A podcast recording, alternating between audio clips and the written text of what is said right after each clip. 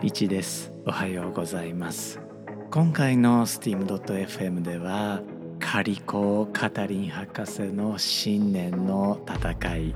STEAM ニュース第38号から改めてお送りしたいと思います。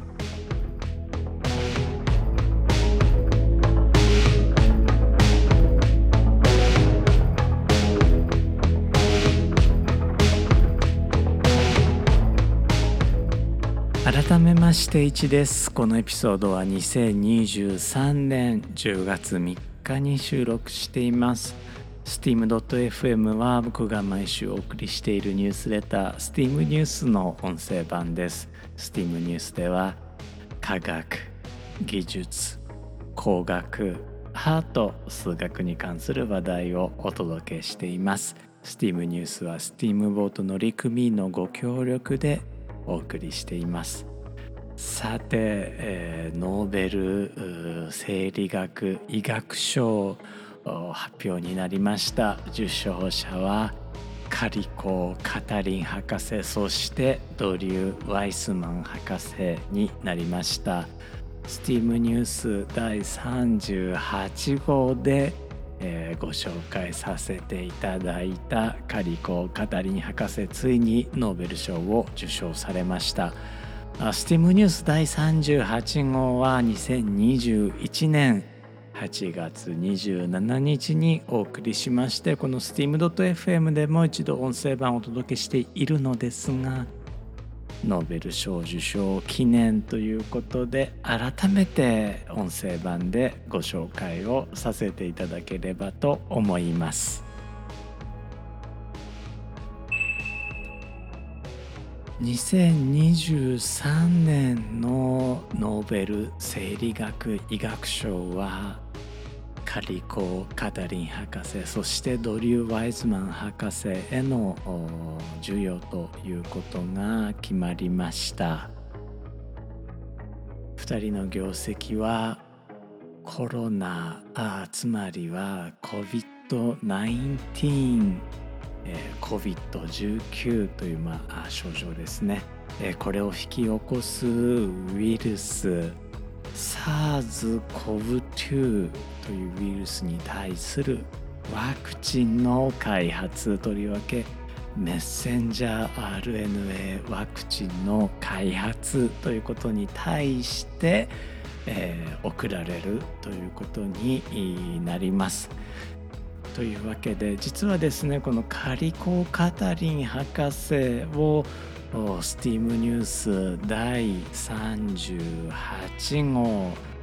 これは2021年8月27日にお送りしていたのですが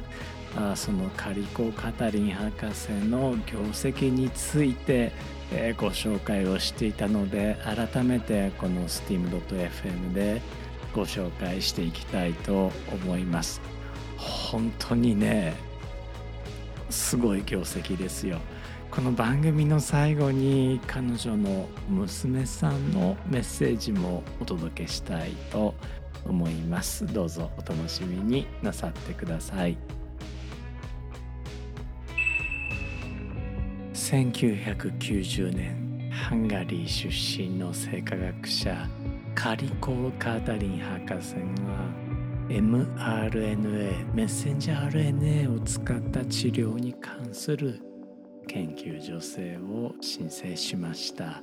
ちなみにハンガリーではですね、えー、名字が先そして名前が後というふうに名前を呼ぶ習慣がありますので、えー、カリコが名字になります。ここら辺は日本と並びが一緒になります。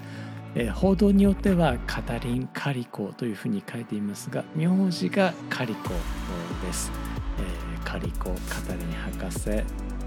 ッセンジャー RNA を使った治療に関する研究申請をしたわけですね。当時彼女はペンシルバニア大学ペレルマン医学大学院の研究助教というポジションでしたこれ英語ではあリサーチアシスタントプロフェッサーだったのですがあまあ、順調にいけばあ教授になるコースではあったんですね。しかし彼女の研究助成金申請は企業や政府から拒否され続けついに1995年ペンシルバニア大学から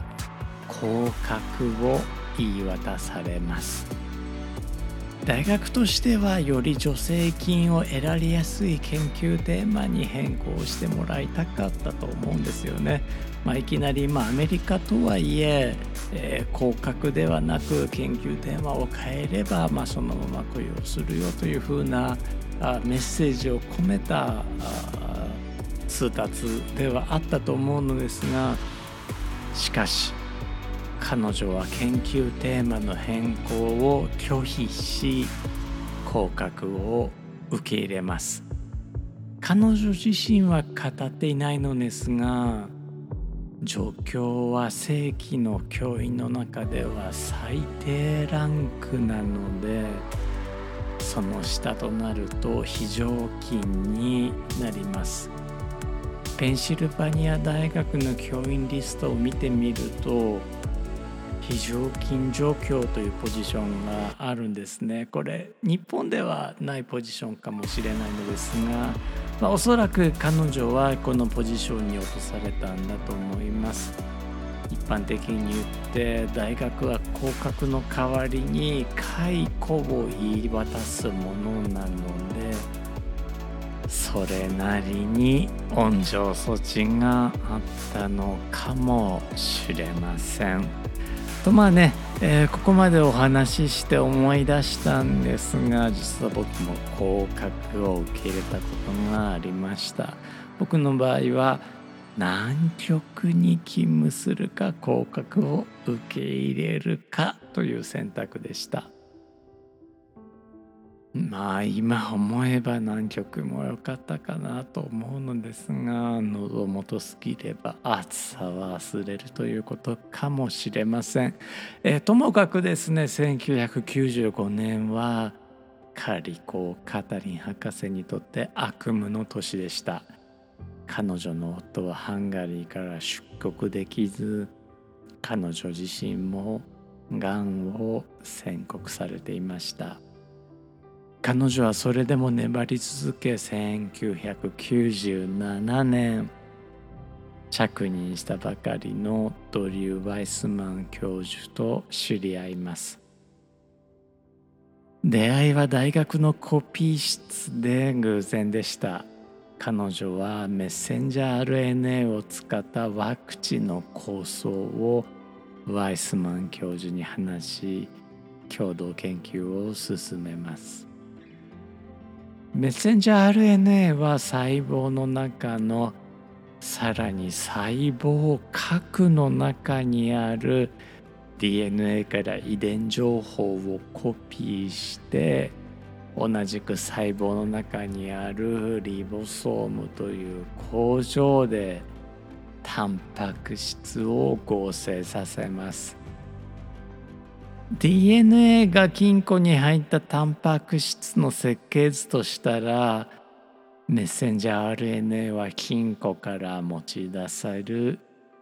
設計図の写しになります。この写しを人間が書き起こして体外から導入することで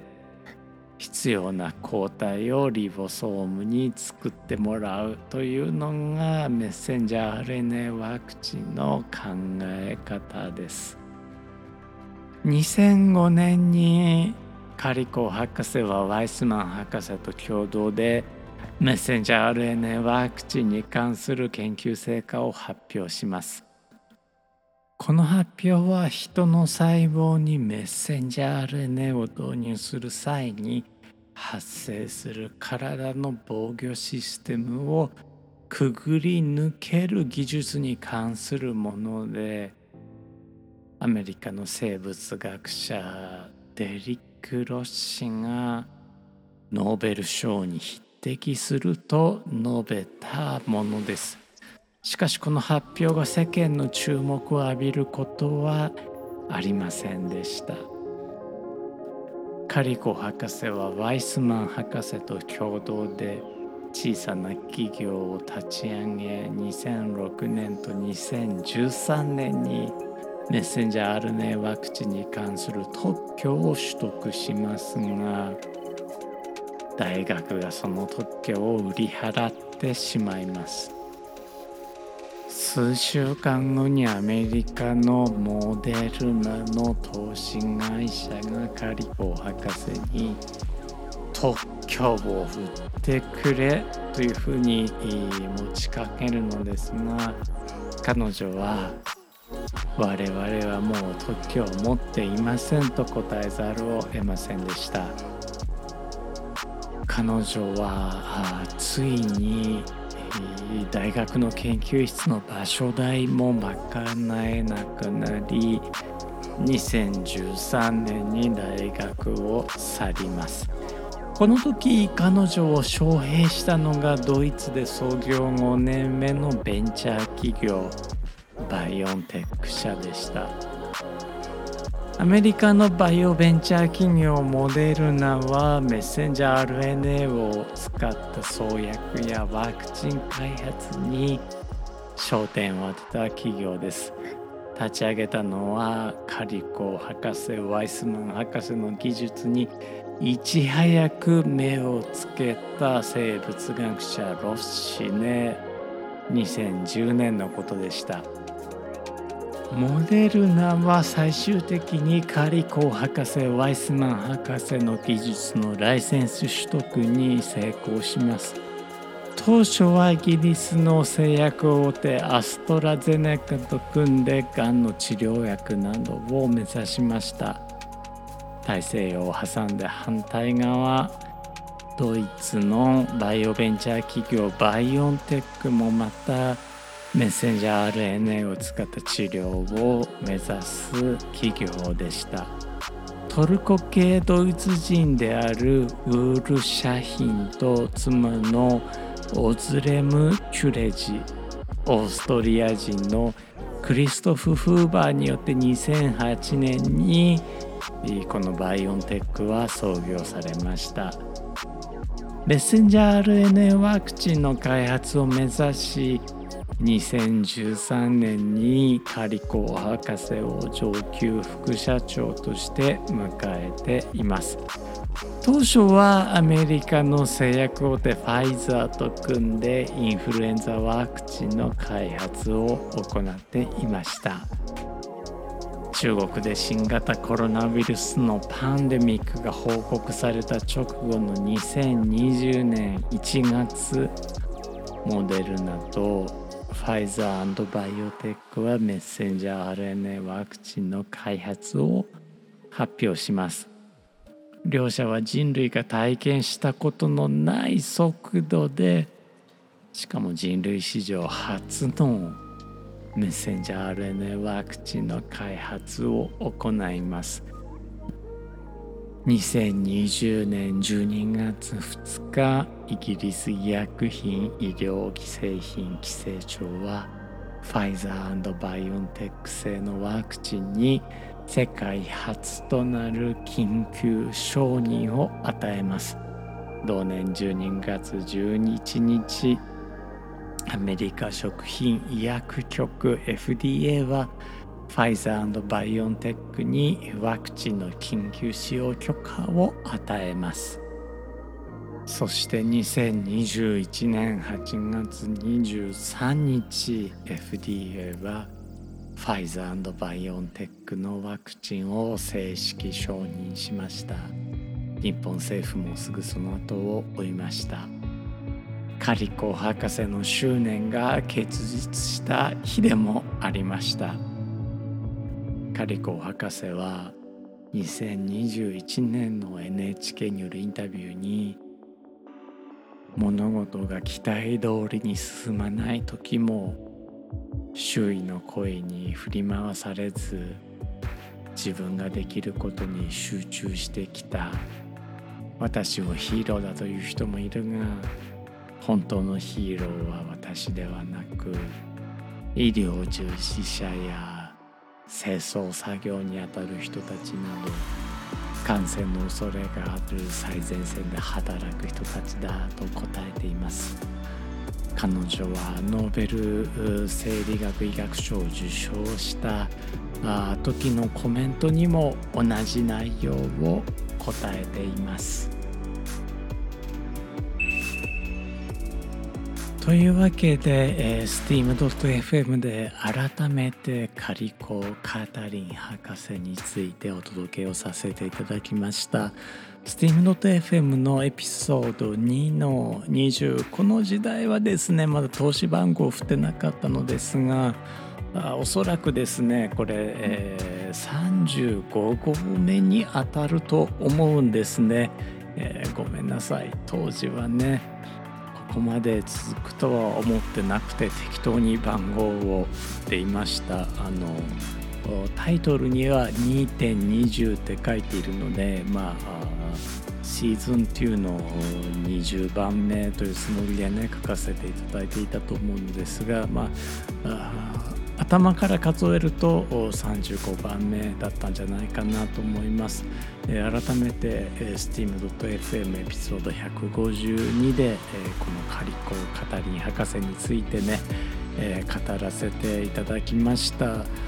彼女自身のすごくね、苦労してハンガリーからアメリカへ渡った話なんかも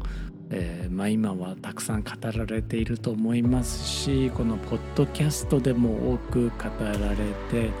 えー、います。まあ、例えばあそのビジネスウォーズというですね、まあ、ラジオドラマ仕立ての、えー、ポッドキャストでも語られて、えー、いますし、まあ、僕の大好きなポッドキャスト「サイエントーク」でも語られていますので、まあ、よかったらね、えー、チェックしてみていただければと思います。僕がメールで送らせていただいているニュースレター STEAM ニュースでは別冊もお届けしているんですね。まあ、別冊はあまあご寄付いただいた方限定でお送りしているのですがこの第38号の別冊カリコ・カタリン博士の新年の戦いのノートという号ではカリコ・カタリン博士の娘さんをご紹介させていただいています。彼女の名前はスーザン・フランシアなのですが、えー、冒頭競技の、まあ、アメリカ代表でもあります、えー、彼女はねカリコ・カザリン博士がハンガリーからアメリカに渡る時に、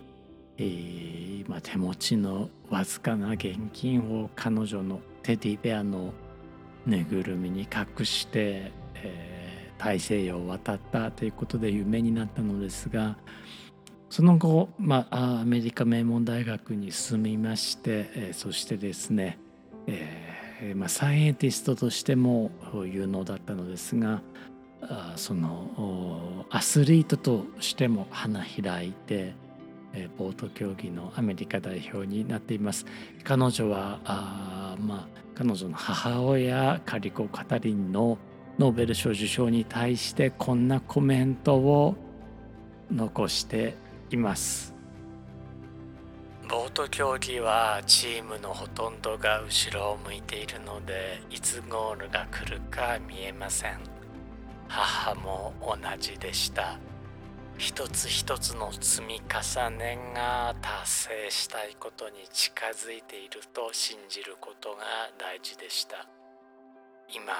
振り返ると本当にその通りになったのです。確かですね彼女はオリンピックに連覇してると思うんですよね。やばくないですか？いや本当笑っちゃいますよね。サイエンティストとアスリートって、まあ、実はあの近しい関係にはあるっちゃあるんですよね。こちらもまた steam.fm でご紹介したいと思います。というわけで今回のエピソードはメッセンジャー RNA ワクチンの開発に主導的役割を果たしたカリコ・カタリン博士についてお届けをしました、えー、彼女はですね2023年10月2日アドリュー・ワイスマン教授とのノーベル賞ノーベル生理学医学賞の共同受賞が発表されました。というわけで、えー、改めてですね、えー、この steam.fm で、えー、ご紹介をさせていただきました本当ねこういう基礎研究が人類を救うというお話胸熱ですよね steam.fm そして steam ニュースではこういったニュースをまた取り上げていきたいと思いますのでよろしかったらあ無料登録の方していただければあと思いますというわけで今週も最後まで聞いてくださってありがとうございました今週は Trace というアーティストの Beard Communicator という曲でお別れです。